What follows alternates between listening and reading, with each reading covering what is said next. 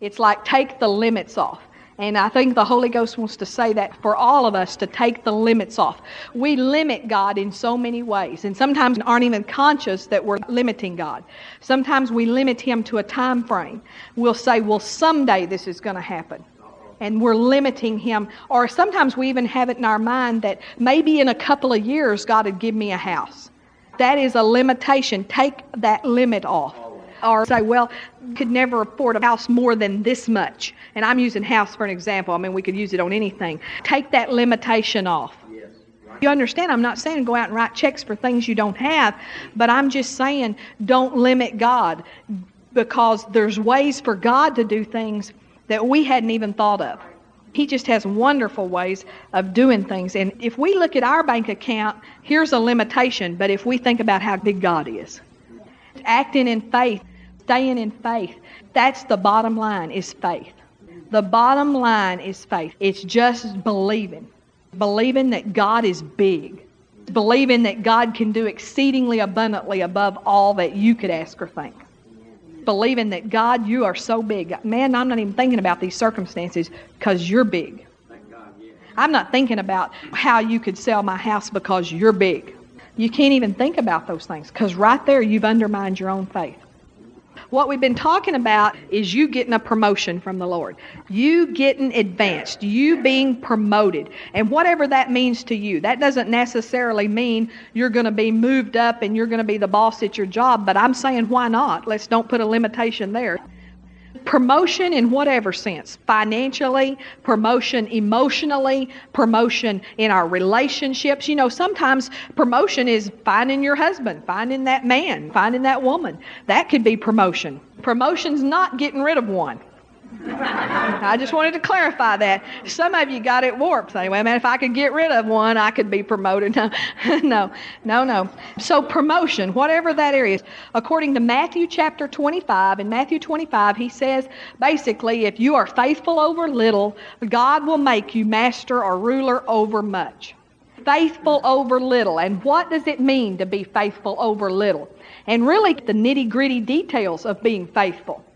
And so that we don't just say, oh, yeah, I probably am, and then miss our promotion because we're missing some sort of area of faithfulness. We went through a stewardship checkup of the Word of God, and are we really tithing? And are we praying? And are we praising? And do we have a place to serve? A lot of the body of Christ is just not put their hand to anything. And you have to have a stewardship, something that God can say, I see that, and I see you've been faithful. Amen. And so we need a place to serve. And then we talked about being faithful to our man of God, our pastor. It could be a woman, the person, the pastor that God has put you with. And never think anything different, but God puts you in a church. You don't have the option of saying, well, I like this better or I like that better. God plants you in the church. Corinthians, it says that He sets us in the body as He pleases.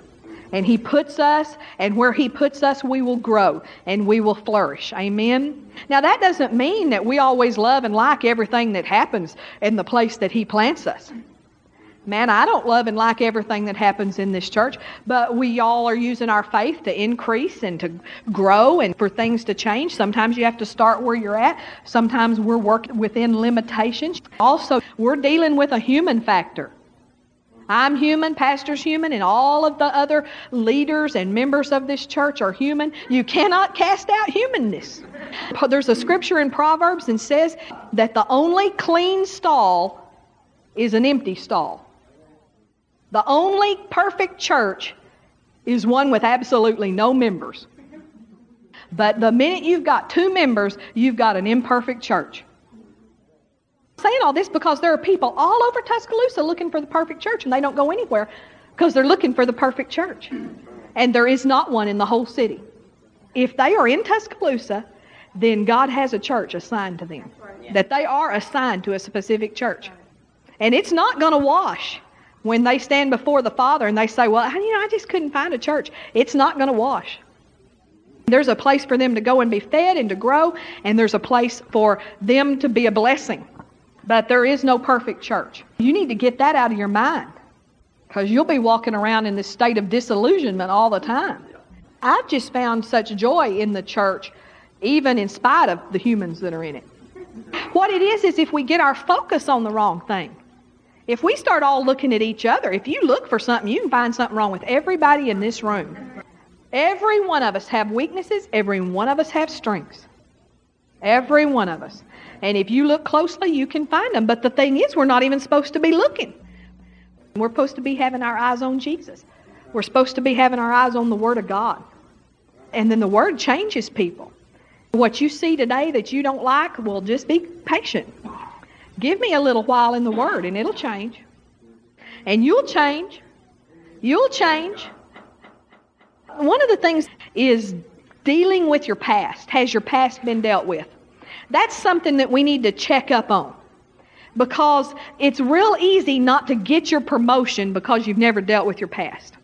I see people ministering to people wrong. When you're talking to a sinner, I'm talking to, about somebody that does not know Jesus, has never received Jesus as their Savior. There is only one way to deal with their past, and that is they must be born again. John 3 7, Jesus said to Nicodemus, Ye must be born again. And sometimes Christians approach sinners and tell them things like, you ought to get rid of them cigarettes, and you ought to quit that drinking, and you ought to do this, or you ought to do that. And we're working on the wrong thing. We shouldn't even be surprised that sinners sin. It just comes natural. Their father is the devil. Our father used to be the devil. It was the most natural thing in the world. It's all we could do. Amen?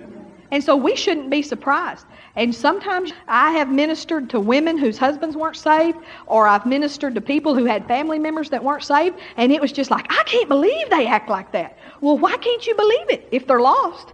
It shouldn't surprise us. And so there's only one way to deal with a sinner's past, and they must be born again. 1 Corinthians 5.17 says that when you've been born again, that then you're made a new creature in Christ.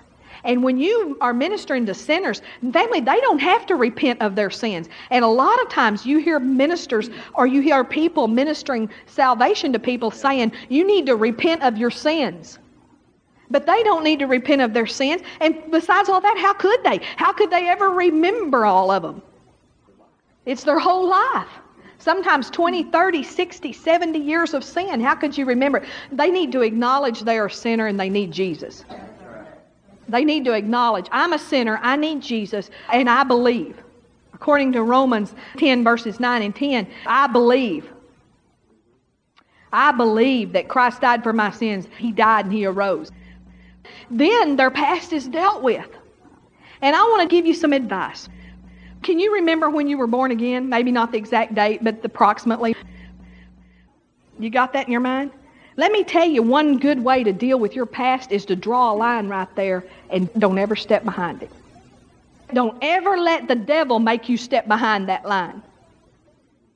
Whatever you did before you were born again, I don't care what it was, don't step behind that line. Draw a line right there. For me, it was 1964, 10 years old. Born again, to draw a line. And you say, well, Debbie, you surely hadn't done anything. Well, there were things already that had been inflicted upon me at 10 years old that are really what you could call my past. But, you know, I was just aware today. God wants us to draw a line. And, for some of you that were born again like at 40 or 35 or 25, it's real important that you draw a line and you don't go behind that line anymore. I was teaching Eric to balance his bank statement the other day. And when we balance, we draw two lines in our check register and write balanced on 1st and 15th, balanced. And we balanced. Then in the next month, when those checks come in that were outstanding, you check them off of your bank statement. You never go up by past that line. When you draw those two lines, you never go up past that and check off checks. You don't ever go up past that line. Well, that's the way when you get saved. Don't ever go up past that line and don't let Satan cause you to go up there and think, well, you know, this happened to me when I was a child, and that happened to me when I was a child. And if you'll just draw those lines there, you can just deal with a whole bunch of crud just real quick. Amen? And then, if you're a Christian, we need to deal with our past in a different way. First John 1 9 when we sin, it tells us exactly what to do. And it says that if we will confess our sin, that He is faithful and just to forgive us of that sin, and to cleanse us from all unrighteousness. He forgives us and He cleanses us from all unrighteousness. And it's so important, but you'd be surprised how many people don't repent when they sin. Oh, I mean, if they do something major, huge, big, like commit adultery or something, yeah, maybe they repent or something like that. But I minister to people through the last years that we've been in the ministry all the time where they'll say to me, Well, I know I missed it back then when God was leading me to do so and so and I didn't do it. And I'll say, Have you repented of that? Uh, well, no, I never thought of that. Family, every time you miss it, every time you don't walk in love, Every time you don't react in faith, confess your sin. And He is faithful and just to cleanse you of your sin.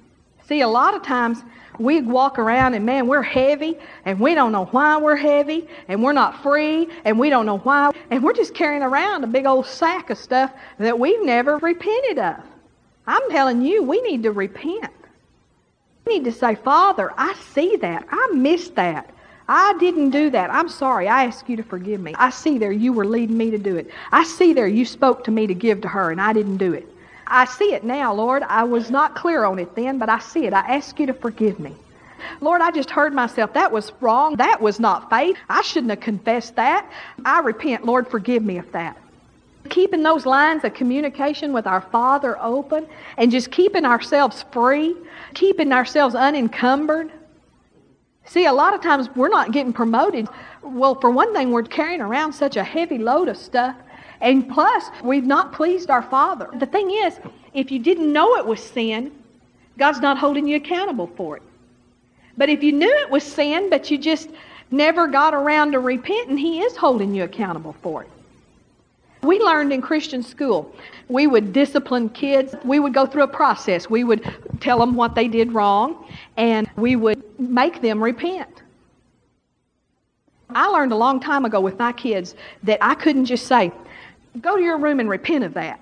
It's like, did they go to their room and repent? No, they didn't. You got to help your kids repent. That's what I'm making. Family, when your kids make a mistake, they need to get clean.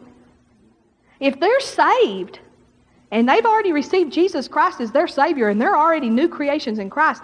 Family, you need to help them go through repentance and help them repent of their sins. You need to lead them through it. You need to say, Now you pray this with me. Dear Father, I sinned when I talked back to Mama here. And I ask you to forgive me, dear Lord. They'll just pray right after you. And then in the school, what we would do is we'd tell them, God forgives you. And we forgive you too. And then we would paddle them. I think we paddled them first and then we had them repent, actually. We got, we got that backwards. We would we'd tell them what they did wrong, we'd give them two swats, then we'd have them repent, and we'd tell them God forgave them, we'd tell them we forgave them, and after we paddled them, we always loved them. And it was so funny because some of them came to the office so many times and went through the discipline thing so many times because discipline was very intensive in Christian school. I mean, you had to repent for things that you wouldn't have to repent for at public school, let me tell you. It was like they learned the routine and we'd tell them what they did wrong, and then we'd paddle them, and they'd cry, and then they would pray the prayer and repent. And when it got to the part where they knew they were going to get the love, they just fell over on you. We want that hug. We want that love. That's how we are to be, and we need to help our kids not carry around a load. If your kid's just acting bad a lot and they're in one of those things that they're acting bad and boy, they're having a day, a lot of times that's what it is. A lot of times they need to be paddled they need an opportunity to repent. Because when you're carrying around sin, there's something about it, it'll make you bad. It'll make you gripey and cantankerous and act bad. So help your kids repent and you stay repented up and you say, Well, Debbie, I'll just be repenting all the time. Well, it's not as big a deal. It's not a falling over the altar, slobbering and crying and wailing and, oh, God, I've sinned. And, you know, and even the, some churches make you get up in front of the church and confess it. It's really not that big a deal. This is a relationship. And I'm not trying to make light of repentance here. I'm really not. But if you bump into somebody in the mall, do you fall down on your knees and you squall and you bawl? And And our Father, there's a closeness to Him that we don't have to make a big deal about it. We can just say, Oh, dear Father, I'm sorry. I just caught that. And it's not like this major thing, it's just staying clean. Praise God and staying in relationship and staying free that way. And then when we've really messed up, and sometimes when I said the wrong thing, and we repent, and then a lot of times I get up from repenting, and for some reason I still feel guilty. I still have a sense of guilt about me. And I've had to learn to realize that that is the devil. It is not my Father God. Once you've repented, there's no need to repent again. In fact, it's unbelief for you to repent again because your feelings aren't lining up. And so I have learned to say to the devil, Satan, according to Romans 8 1, there is therefore now no condemnation for those that are in Christ Jesus. And run his little fanny off. Because he wants you to walk under a sense of condemnation, and the reason he does is because it affects your faith. I mean, you'll go to pray and ask God for something, and that feeling of condemnation will limit you. You don't feel like asking God for a new house when you feel like you failed Him. And a lot of places, a lot of churches focus on our shortcomings and our weaknesses. And family, God doesn't want you focused on your shortcomings and on your weaknesses. He wants you focused on who you are in Christ. Amen. And we got to get this right. We got to get this righteousness thing right. I don't care if you are Charles Manson mass murder. If you are him, and I know, see, you've got to renew your mind to this because some of you just like freaked out right then. It's like, oh my God. But if he gets saved, family, he is just as righteous as Jesus Christ. There is no condemnation for him. And I'm telling you, that's not how the world thinks. They say you scum. I want you to suffer. And I saw a lady on the TV the other night and somebody had murdered her daughter. Something. I want you to hurt. I hate those signs on churches that say things like, What can the Super Bowl give you that God can't? Well, it's a no brainer. Of course, the Super Bowl can't give you anything God can't. I mean, you know, it doesn't even come close. But all it's intended for is to condemn you if you're watching the Super Bowl instead of going to church. And it makes me mad. I'll just tell you right now if you want to watch the Super Bowl Sunday night, stay home and watch it. We're having church because I'd be. Praise God. And there is no condemnation. There is no condemnation. Stay home and watch the Super Bowl. There's no condemnation in this church. Now, however, we are having church because if you made me stay home and watch the Super Bowl, I would rather be nibbled to death by little ducks. I would be bored to the bone. So we're having church. And if any of you agree and say, man, I'd rather go to church, come ahead. But it means something to some people. I don't know why. And I want you to hate condemnation. And I'm not saying that I don't ever condemn anybody. Sometimes, you know, we slip back in that and we do condemn people. But I tell you what, I'm outgrowing it. Because it's the world's way, it's the religion's way. Jesus said, I didn't come to condemn the world. And condemning the world doesn't make the world want Jesus. I tell you, nobody wants to go to that church Sunday night just because they put on their sign something about, you know, they put the Super Bowl down. I tell you, if you had tickets, I'd go. It's probably an extravaganza. Same token, no matter what you did, no matter what you did, even after you were a Christian, hey, if you weren't a Christian, draw the line. But if you were a Christian and you did it, there is no condemnation. You're the righteousness of God in Christ Jesus. You didn't read the Bible this week, no condemnation. Boy, I tell you now, religion, if things are scratching on the chalkboard for you right now, all that is is religion.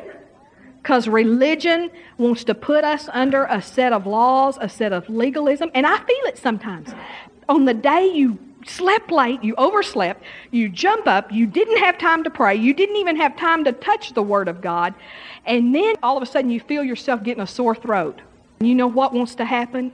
You don't really even have faith to believe for it because that condemnation wants to hit you.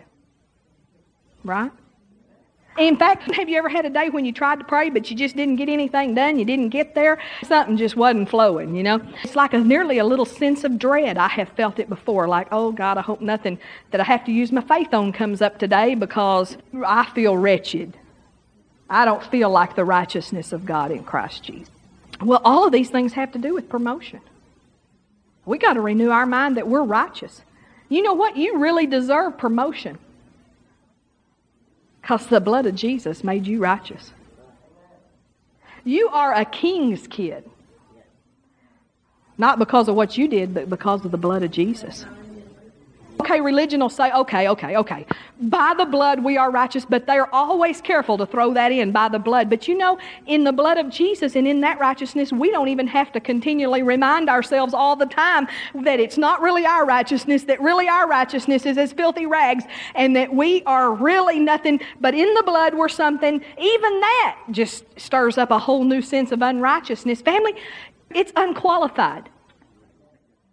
It's unqualified that you are righteous. And when you realize this, I tell you what, you won't have any trouble believing for abundance. You won't have any trouble believing for healing. You don't have any trouble. The thing that undermines us is always that sense of unrighteousness.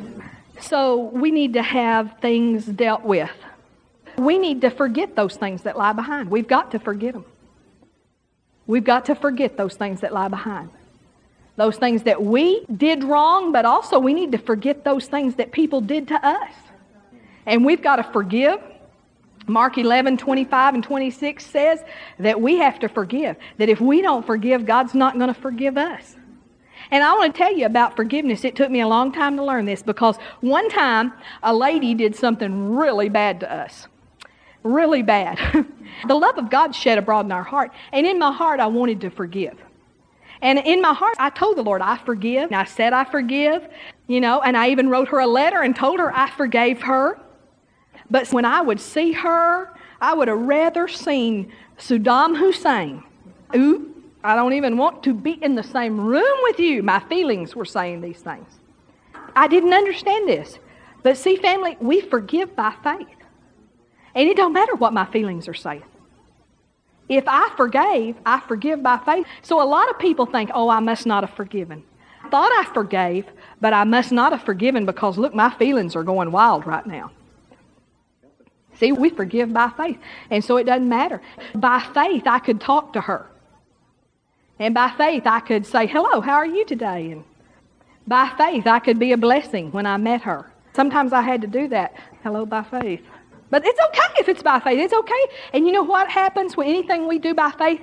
Eventually, the natural catches up with the spiritual because the by faith is spiritual, and the natural catches up, and eventually the feelings go. Those negative feelings go. See, it's a process. If you've hurt me, my first feelings is hate, death. But then I forgive you. By faith, I forgive you. My feelings aren't lined up with it. The next thing I feel, as my feelings begin to progress, the next thing that happens is I begin to feel nothing. Nothing. Nothing. I got to feel nothing before I can feel love. See, I go from hate to nothing, and then all of a sudden the love of God is shed abroad in my heart, and all of a sudden something maybe happens in that person's life. Actually, this woman's husband died. The love of God was shed abroad in my heart. All of a sudden I felt compassion. I felt compassion for her. I had to forgive by faith, and I had to let God bring me to that no feelings stage. We deal with those things in our past. Hebrews 10:30, let's turn there. It says, For we know him that hath said, Vengeance belongeth unto me, I will recompense, saith the Lord. And again, the Lord shall judge his people. See, we read that scripture a lot of times and like, Vengeance belongeth to God, he's going to get you. But actually, what it means is vengeance belongeth to God. I will recompense. I'm going to pay you back. If somebody's hurt you, if you let God and you'll get in faith about it, He will pay you back for how they hurt you. He will pay you back. We're not to be concerned about vengeance. Because, see, if we get concerned about vengeance, we're going to get all screwed up in legalism and religion and everything. Because what if they repented? We got to leave the vengeance to Him. We got to leave it totally Him and just let Him pay us back. In Isaiah 61 in verse 7. For your shame ye shall have double. For your shame ye shall have double. See, if you'll get in faith about it and if you'll let it go. See, sometimes we're holding on to something. We want God to forgive us of some big sin, and we're holding on because our third grade teacher accused us of lying or something. Actually, mine did. And we're holding on to some little something. He will give us double for our shame. Where we've been hurt, when we've been wounded, He'll give us double. Here's the point, because we got to deal with our past. God wants you to the place in your past, everything about your past. I don't care if you were sexually abused, raped, molested, mugged, lied against, somebody murdered your mother, stolen from, the worst things you can think of, everything in your past. God wants you to the place where when you think of those things, there's no pain or shame. Right now, you could think of, I was molested when I was a child and no pain, nothing in your heart. There's no shame about it. In other words, when you don't feel like, oh God, I don't like to think about that, that's so embarrassing.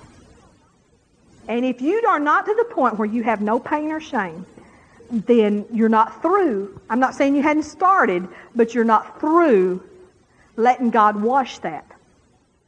And that's a good test right there. You should be to the place. Even if somebody walked up to you and said, You know, I heard that when you lived in that other town that you did so and so. And you might go, God, I can't believe I did that. I hate it, but thank God he forgave me. And it's just like pain or shame doesn't come up inside of you, even if somebody else brings it. You hate it and you wish you hadn't done it. Here's how it feels to me. It's like I can remember some things I did that I'm really not proud of, but it's nearly like it seems like it was somebody else. Even though I was saved when I did it, it seems like it was somebody else. I have recall on it, and I have things that people did to me. It seems like it was somebody else. I remember it, but it's just not a factor. But there's still people carrying around things a lot of times, and it keeps you from promotion. You can't reach out for the future when you're holding on to something back here. And a lot of people want that stuff. They want those memories of that grief, even. It's like if I let go of that grief, I'll let go of that person. And so they keep their grief stirred up. You know, they take pictures of their caskets and they take pictures of the flowers at funerals. Y'all can if you want to, but if you die, your picture comes off our wall. You're gone. I mean, you get in our photograph album, we keep you, but we keep you, but dead people's pictures are not hanging on our walls. If you want to be on display in our house, you better stick around. We're not hanging on to that. If y'all want to remember what they look like in that casket, y'all can. Remember it if you want to, but I don't want to remember that. My grandfather's casket, I mean, I looked at him and all that, and in the top of his casket it said going home, and I thought, that's a lie. He's already gone. Not going home. He died Wednesday. This was Sunday. Going home? Gone. One part of the family said, Oh, he looks so good. All the young people said, Oh, he looks so horrible. And I said, The reason he looks so horrible is because he's not there. I mean, it's not him. He's gone. He's gone. If you want to get down to it, it's like looking at an orange peel and saying, Oh, that's the most horrible looking orange peel that I ever saw. It's gone. It's just the peeling. I'm just telling you this because a lot of people just want to hang on to that old stuff and all those memories. You can have good and fond memories. We have such fond memories of our grandparents, all of our grandparents. You can have all those good, fond memories without holding on to any of that grief or all of that stuff and how they died and how they were killed, going over it and over it and over it in your mind. And family, this is not just death. You can do this with divorce too. Because I know I've been through it with somebody that wanted to go over and over what they said and what they did. And well, you want to hold on to that stuff? You can. But you got a choice. It's going to hold you back from promotion, though. If you were fired from a job, you just rehearse all that stuff and even sometimes get hung up on figuring it out. Why? Because I'm a real why person. I want to know why. Well, why did it happen? Well, why did we do this? Why didn't it work out the way we thought it would? Did we make a mistake? Should we have done that? Should we have bought the house? You can really get messed up in that. Even faith ministers. We've had a couple of faith ministers die. Strong men of faith die. You don't even touch it with your mind of why. It'll mess your faith up if you try to figure out why this faith minister died. Don't even touch it with your mind. It don't matter. God said He'd satisfy you with long life. Don't touch it. Don't touch it with your mind. Don't try to figure it out. If God wants you to know anything about it, He'll tell you. Don't even try to figure out why your grandmother didn't get healed, if she didn't get healed. Don't even try to figure out why. Don't touch it with your mind. Forgetting those things that lie behind. And just pressing on to the Word of God. That's how you get promoted. That's how you get promoted. Letting everything go, just stay in faith. Faith is the answer to everything. Faith is the answer. You know, we were singing a song tonight. I was sitting there singing it. Song's right. I mean, it's scriptural, and I believe it that we ought to go to the enemy's camp and take back what he stole from us. But I done did that, done been there, and I'm way past that now. We sing it sometimes just to let new people coming in know you need to take back what the devil stole from you. But family, I done took it back. There's no pain nor shame. I've already took it back. I'm so way out there far beyond the devil and what he can do. What he stole from me, he stole a bunch. But I tell you what, I'm believing for so much more than what he stole from me. I'm believing for so much more than he stole from me. I'm telling you, I'm not even thinking about it. But some people are even hung in that. Well, you know, the devil, he stole this from us. You know, the devil did this to me. We can get really bogged down even in that. Gonna go to the enemy's camp and take back what he stole from me. Well, I'm gonna tell you something. Go there tonight, take it back, and then go on and get busy and get out there way far ahead of the devil. If you get out there way far ahead of him, he'll quit stealing from you. Get out there in faith and start believing for the overflow. God's so much bigger. God's so much bigger. He's bigger than your bank account. I tell you what, I'm not limiting God to my bank account. I'm thanking Him I can have so much more than my bank account says I can. I can have so much more than my salary says I can. I'm way out there. Woo! Thank you, Jesus. Hallelujah. No pain or shame. Let's stand up together and I'll tell you how to deal with your past right now. Everybody just look in your heart and see what hurts. What hurts in your heart? What's hurting your heart right now? Man, that just hurts my heart. Somebody said something today.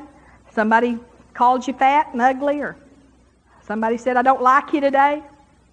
Or maybe it's more serious than that. Maybe somebody did you wrong. I'm not making light of the fact that people get very, very hurt and some horrible, horrible things. Your husband beat you.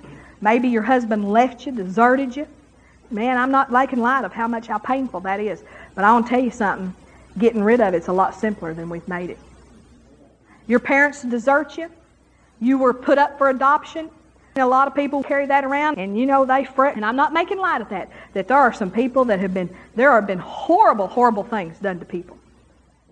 But I tell you what, it's a lot simpler to get free of it than we've made it. And here's what I do when somebody hurts me, and I'm telling you, it's real easy. A lot of times, what people do, it's like it hurts, so cover it up. They don't want to talk about it, and they keep it dark in there. You know, hide it in the dark. But we need to just bring it right out into the light. Anything you bring out into the light is going to dissipate. And so, what I do is I just say, Dear Father, and maybe I don't even get that religious, and I just say, God, this hurts so bad. And Lord, the Bible says Jesus bore my pain for me. That doesn't mean physical pain. He bore all the emotional pain. And Lord, I just can't bear this, and I just ask you to take it right now.